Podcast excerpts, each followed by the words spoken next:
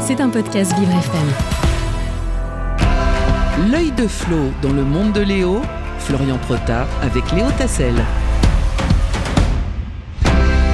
Aujourd'hui, euh, l'œil de Flo se consacre à une série Netflix qui fait et qui va faire beaucoup parler. Euh, Netflix prévoit de sortir une mini-série inspirée de la vie de Bernard Tapie, une initiative qui fait beaucoup parler, notamment chez sa propre famille, euh, qui voit d'un mauvais œil cette adaptation mise à l'écran par le géant américain. Bonjour Florian. Bonjour Léo, bonjour à tous. Les premières images ont été dévoilées il y a seulement quelques jours. La série fictive sur l'homme d'affaires Wonderman, réalisée par Tristan Seguela, a tout comme la future tête d'affiche de Netflix en France.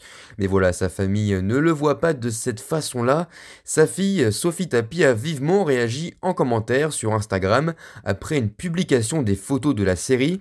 Elle rappelle que son père était alors contre celle-ci, en ajoutant, je cite, que l'irrespect n'a pas de limite. Netflix avait en effet écrit en légende de cette publication Businessman, homme politique, arnaqueur, patron de l'Olympique de Marseille, chanteur pour présenter l'ancien homme politique. Après avoir reçu la foudre des internautes, la plateforme a alors fini par corriger son texte.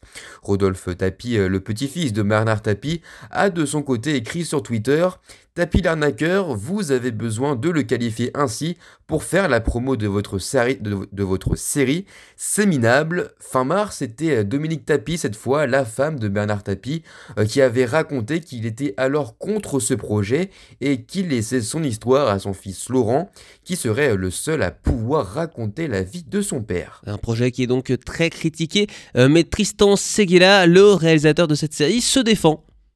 Et oui, interrogé euh, par le magazine Première, il déclare, je cite, avec Olivier Demangel, autre réalisateur à l'origine de ce projet, que dès que l'idée est venue, je l'en ai informé parce que je trouvais ça bien de le faire, mais on n'a pas cherché à avoir son aval ou son avis.